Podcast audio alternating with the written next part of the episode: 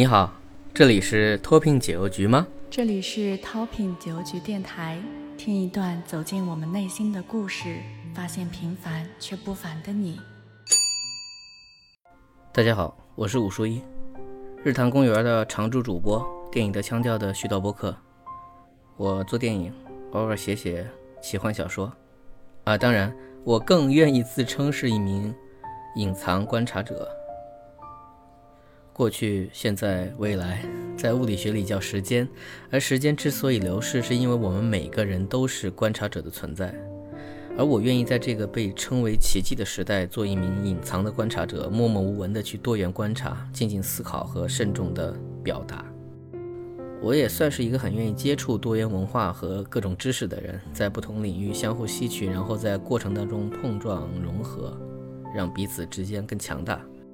也因为这样，做了日坛公园的常驻主播，和各路有趣的人士谈笑风生、谈天说地，聊电影、聊音乐、聊文学动漫、聊时尚生活方式，在这里建立一个志同道合的圈子，静静的享受人生，人生的一部分也好。因为本身喜欢电影，有很多观点需要分享，所以在好友的邀请之下，又做了一档纯电影类的播客节目《电影的腔调》。看电影的时候，你可以随着屏幕里的人经历各种人生，可以肆意的笑，可以性感的哭。当剧中人散，细细回味，影中人、戏中事，不都是我们自己经历的幻影吗？这就是电影。每部电影都有一个故事，每个故事都有一个答案。而我在享受观察，在电影的腔调里做一个隐藏的观察者，和你一起细品电影背后的那个故事，那个答案。观察的本质是研究，我也很享受研究故事背后的东西，甚至是故事和现实的联系。所以我之前出版过一本小说，嗯，当时被定名为《异校园密点危机》。这篇小说其实从写到定稿总共时间不是很长，但是小说当中那个世界，在大脑里面有很长很长的时间了，因为它映射的是我的高中生活。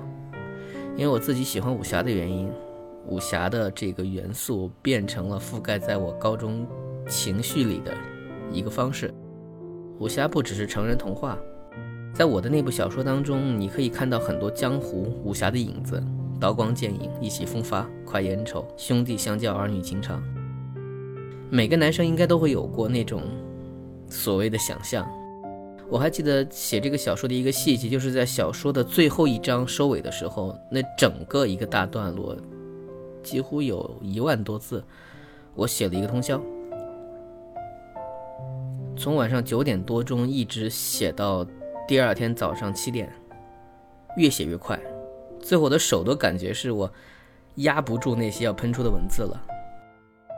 整个晚上，我喝了一瓶非常酸的柠檬水，到现在那个酸的味道依然记忆犹新。费心费力写下的故事，一方面是为了大家看得开心，共享一段思维经历；另外一方面是为了纪念神奇。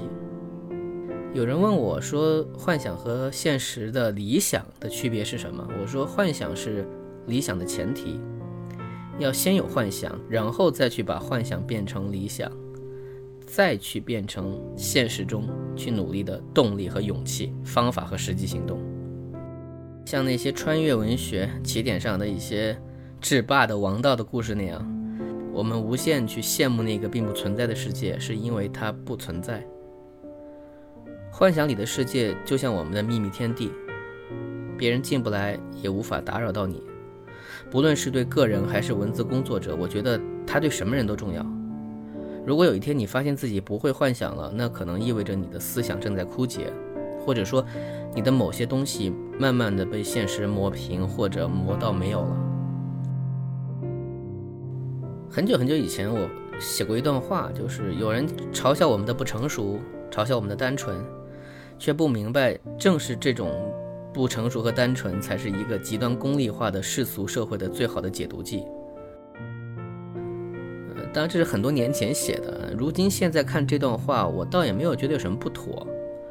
如果还记得自己单纯甚至所谓中二那个时期的心情，那么有些力量就可以保护你不被冲击的太厉害。幻想的作用大概也是如此吧。幻想从一开始，反而能够提醒我们现实，才能让我们知道什么是最宝贵的。最后，我想用我曾经写在小说的序言当中的一段话：费心费力写下这个故事，发布出来，任何作家其实都一样，不管是在追求个性，还是在拼命迎合，不管是在揭露，还是在幻想，只要在写，写得出来的都是神奇。有时候也会被问到，说你想对现在年轻人说些什么？我觉得我还是年轻人，我和大家一起分享这个时代本身。好的、坏的、满意的、不满意的，不管是过去、现在还是未来，在这个繁杂的世界里，我只想做最单纯、最纯粹那个自己。愿你也是。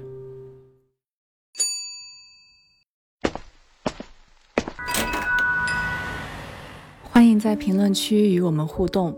如果喜欢的话，订阅淘品解忧局，分享我们的精彩故事。我们下期不见不散。